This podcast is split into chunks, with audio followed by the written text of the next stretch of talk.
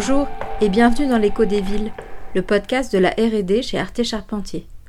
Aujourd'hui, nous allons nous intéresser au travail de recherche de Georgina André, géographe et urbaniste, qui a soutenu sa thèse de doctorat en 2020 à Paris 1.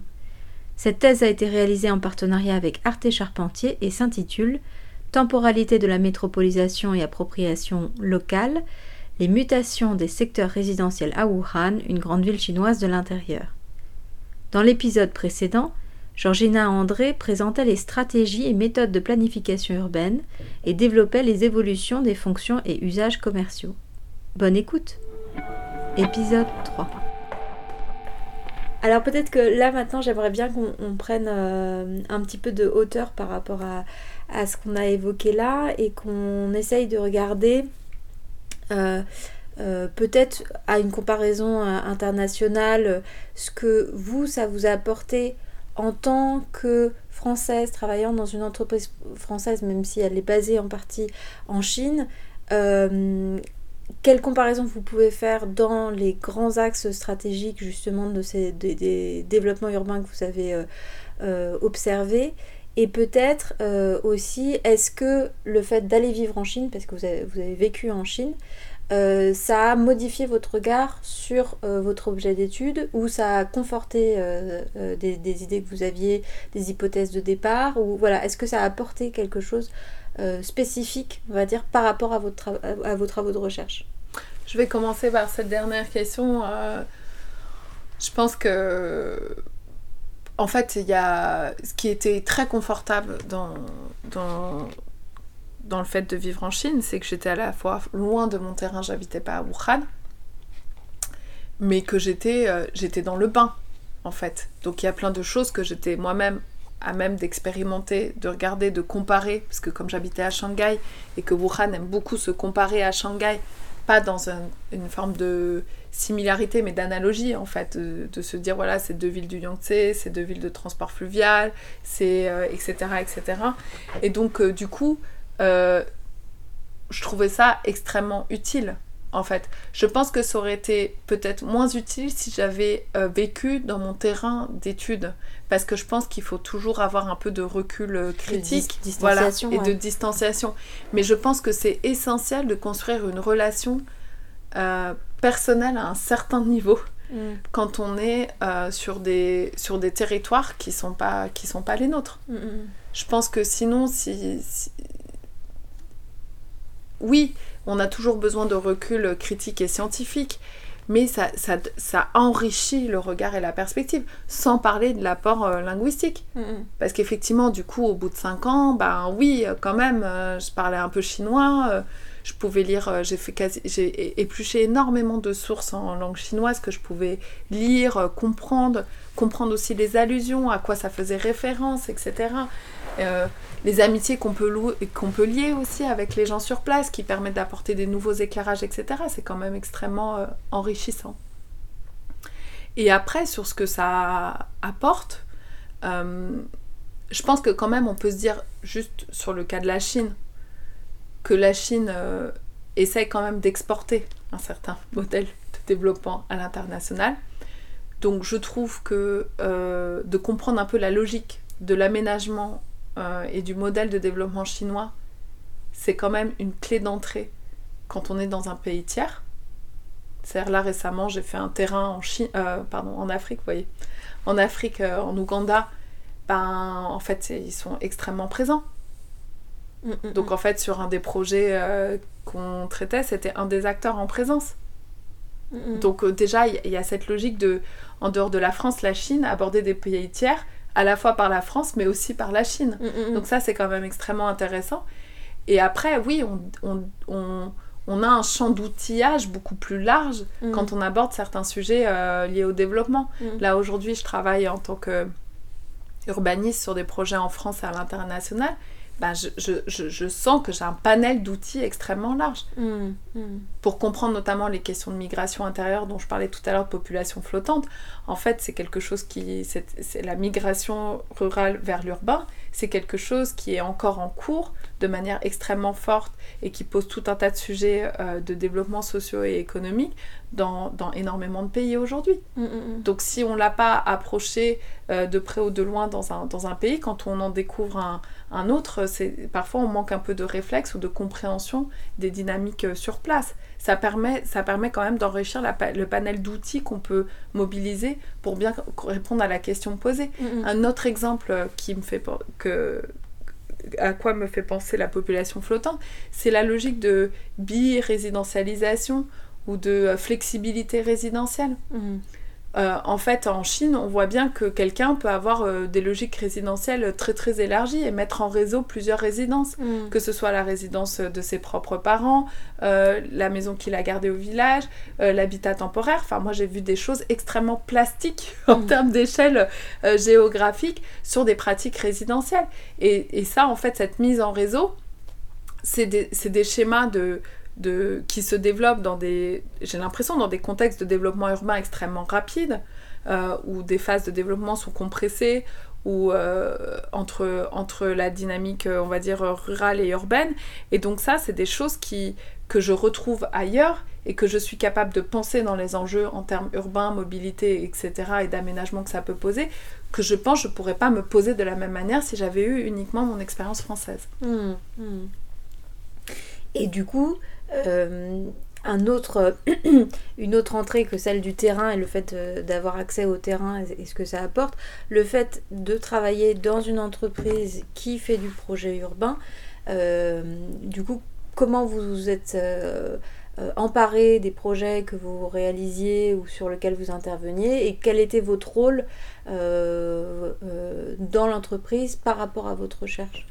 Dans le cadre de ma recherche, Oui, le rôle euh, vis-à-vis d'Arte Ouais. Charpentier, oui. Ouais. Hmm. Ben, déjà, euh, il y a eu un moment où j'ai commencé à faire beaucoup euh, de la partie euh, diagnostic Mhm, des projets chez Arte Charpentier. mhm. Quand c'était en Chine, euh, y compris quand il fallait éplucher des sources chinoises et essayer de les retraduire dans quelque chose qui pouvait s'articuler à une logique de projet urbain stratégique. Euh, J'intervenais énormément dans tout ce qui était compréhension des, de- de- des dynamiques socio-économiques, logique de structuration territoriale, euh, vraiment ce regard, on va dire, géographique qui, qui était extrêmement complémentaire des, euh, des questions de conception spatiale, euh, paysagère urbaine qui pouvaient être nourries au sein de l'agence. Mhm. Donc ça, il y avait quand même tout un volet sur la programmation notamment, sur le type d'activité qui pouvait être menée dans ces espaces-là, comprendre comment ces- le, le choix de ces espaces s'articulait à des politiques plus générales, et du coup comment ces mêmes politiques pouvaient être prises en compte dans le projet euh, stratégique pour éviter des modes de fonctionnement où le projet stratégique est complètement décorrélé, déconnecté de son socle territorial. Ça, j'amenais pas mal de choses euh, là-dessus. Et puis aussi, euh, à un moment, il y avait aussi beaucoup de- d'études. euh, Je me souviens de la, ville, un projet ville universitaire à Hongshan, dans l'arrondissement de Hongshan, où, où j'avais pas mal travaillé sur, sur les questions de mode de vie, en fait, contemporain des étudiants, essayer d'apporter toujours ce regard un peu fin, on va dire, sur des sujets assez spécifiques euh, quand le projet urbain traitait une population particulière, une programmation spécifique, dans un lieu géographique euh, euh, particulier, voilà, d'essayer d'amener un peu cette perspective-là. Mhm. J'avais peut-être envie de reboucler sur une question, à mon avis, que vous avez très souvent, parce que forcément, c'est euh, le, site de Wuhan est très connu, euh, euh, notamment lié à la, à la Covid-19. Est-ce que le fait d'avoir vu à la fin de vos thèses, parce que je pense que c'était à peu près au moment où Mm. vous alliez soutenir, mais bon, euh, ce- la, la gestion de cette pandémie dans cette ville euh, vous a fait mettre en lumière des, certaines compréhensions euh, de, de ce site-là particulièrement, ou pas? Ouais. Ben, moi, ce qui m'a.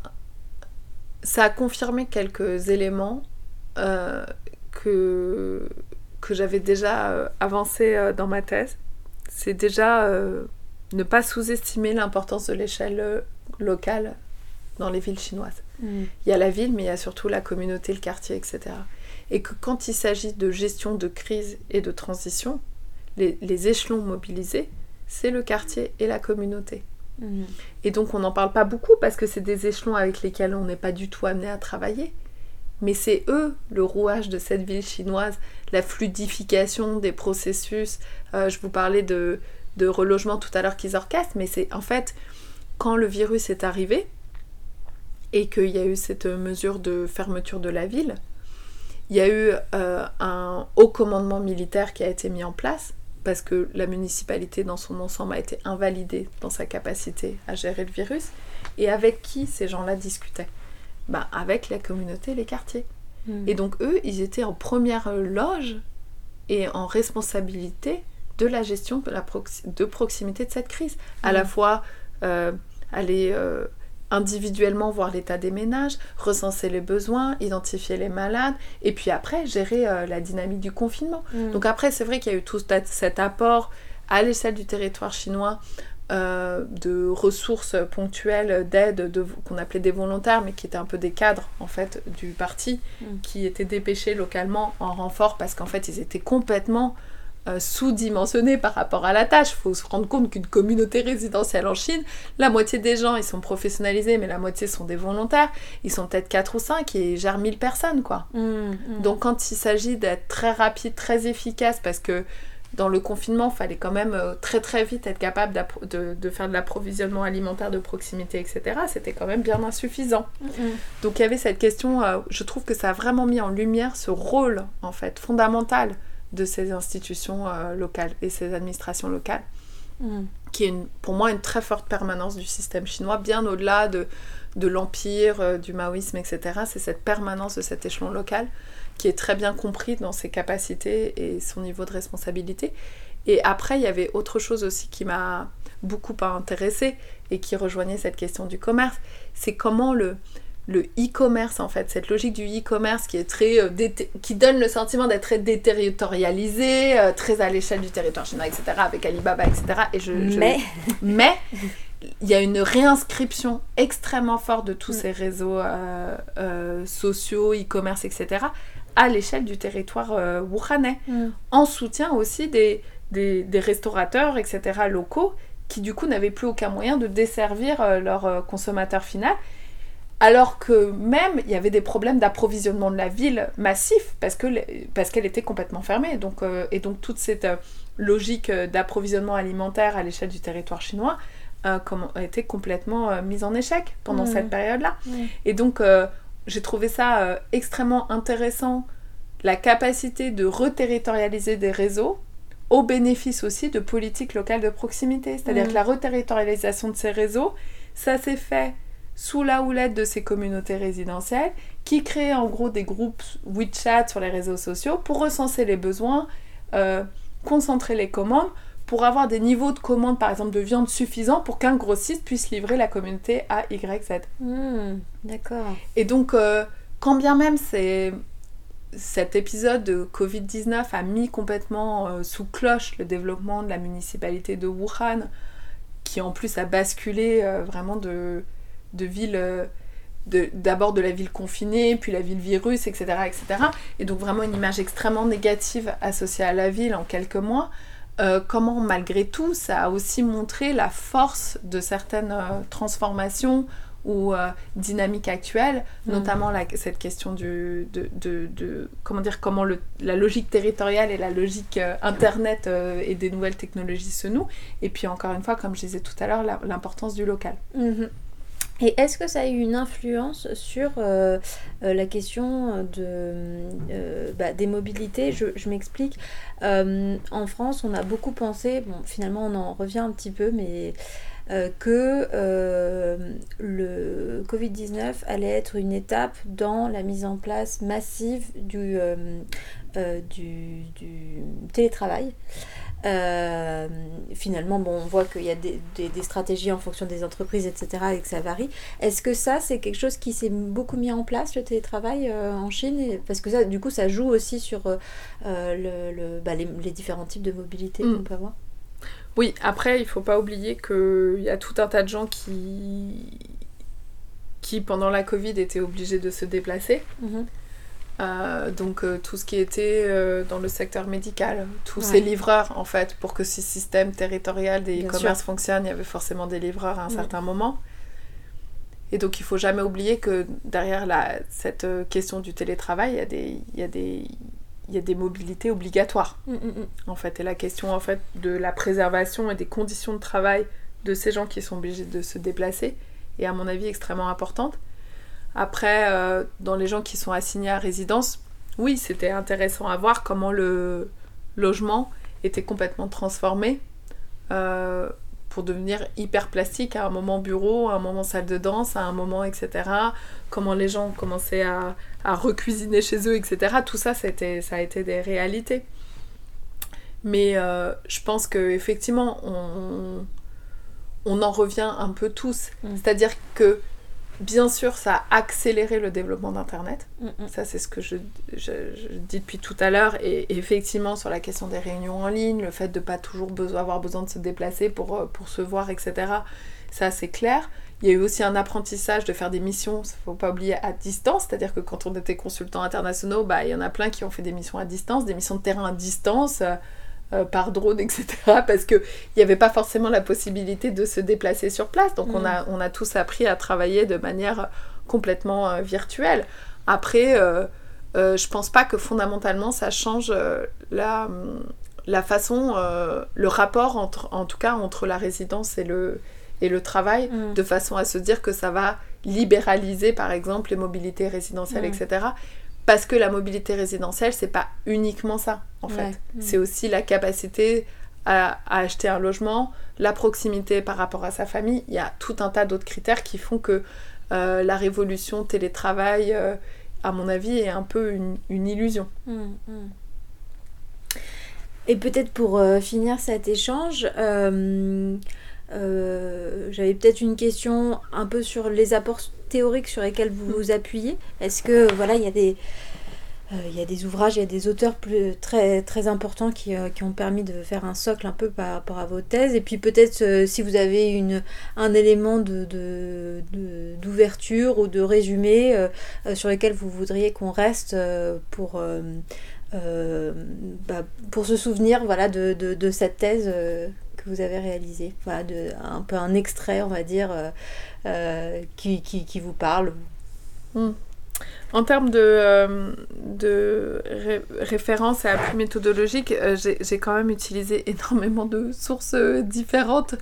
en fonction, en fait, en fonction de l'outil dont j'avais besoin, j'allais mobiliser, j'allais mobiliser tel et tel courant, on va dire, de pensée. Donc, oui, en termes d'apport scientifique, j'ai utilisé énormément de choses différentes en fonction des, des outils euh, que, euh, que, je mobilisais. Donc effectivement, j'ai eu euh, des apports de sociologie urbaine, des apports énormes des urban studies et géographie critique, qu'elles soient anglo-saxonnes, mais aussi chinoises, notamment enfin d'origine chinoise comme Wu Fulong, qui est quand même un des auteurs clés de courants de géographie critique et de pensée territoriale, on va dire des modèles de développement territoriaux en Chine. Euh, et donc en fait, la difficulté finalement de ce travail, je pourrais pas vous mettre en exergue quelques auteurs, parce qu'au fond, toute la difficulté, c'était à la fois d'être très euh, multidisciplinaire, de la sociologie, de la géographie, de l'aménagement urbain, voire de l'archi, et en même temps de travailler entre plusieurs euh, contextes. C'est-à-dire qu'il fallait aussi que je, Forcément, je me suis intéressée à des auteurs chinois, ou d'origine chinoise, forcément aussi prendre des apports on va dire, de plutôt de cultural studies, c'est-à-dire appliqué à la question de la Chine, notamment euh, bien comprendre la transition du modèle socialiste chinois pour, euh, pour avoir les bons éléments de contexte au moment où j'allais commencer mon étude sur les effets de la métropolisation. Et donc ça, c'était un travail extrêmement difficile en fait, d'arriver à bien identifier et circonscrire les, les apports méthodologiques que je recherchais. Donc ça, c'est pour répondre à la première question. Et ensuite, oui, si s'il y avait quelque chose à dire, c'est que en fait, quand même, quand on parle de géographie, on parle d'échelle. Mhm. Que si on parle d'échelle, on parle de rapport. Et mhm. que je trouve que quand on étudie un espace, ce qui vraiment peut apporter à la fois les questions et les réponses les plus intéressantes, c'est d'étudier une relation. Euh, entre le local et le métropolitain, il se passe quelque chose, il se négocie quelque chose. L'objet de cette négociation, c'est l'espace et les gens qui la composent. Et ça, je trouve que c'est absolument euh, passionnant. Et donc ça, je trouve que c'est un des aspects qu'il faudrait retenir. Et l'autre aspect qu'il faudrait retenir, c'est la question de la temporalité, hmm. qui est quand même dans le titre de ma thèse. Et que au fond, euh, on parle d'espace, mais aussi on parle de temps. Hmm. Et qu'en fait, c'est dans la combinaison des deux qu'on peut mieux mesurer à la fois la portée et les effets de n'importe quelle politique publique ou d'aménagement. Mm, mm. Alors voilà, on a, on a parlé, euh, on a essayé de balayer assez large et votre thèse est, très dense, donc euh, ça reste quand même euh, quelques entrées, voilà, qui j'espère donneront envie de, lire votre, votre ouvrage qui est désormais du coup sorti en livre. donc on a parlé de mobilité, on a parlé d'échelle urbaine, on a parlé de relations, on a parlé de temporalité. Je voulais simplement du coup signaler deux articles que vous avez écrits, l'un qui s'appelle La métropolisation à marche forcée, les effets de la coordination entre les politiques de transport et d'urbanisme à Wuhan, et le second qui s'appelle la désynchronisation du développement des quartiers dans les nouvelles métropoles chinoises, le cas du quartier ouvrier de Tsu Tianpeng, j'espère que je ne le prononce pas trop mal, à Wuhan également. Et puis aussi, euh, euh, vous avez participé avec Yang Liu à l'agence, notamment euh, Marie-France Boé aussi, à un ouvrage euh, sur la question euh, des mobilités en Chine. Euh, voilà, un, lexique franco-chinois. Donc voilà un petit peu quelques éléments bibliographiques que vous aurez bien sûr dans le descriptif du podcast. Et je voulais vous remercier chaleureusement. Merci, Merci beaucoup.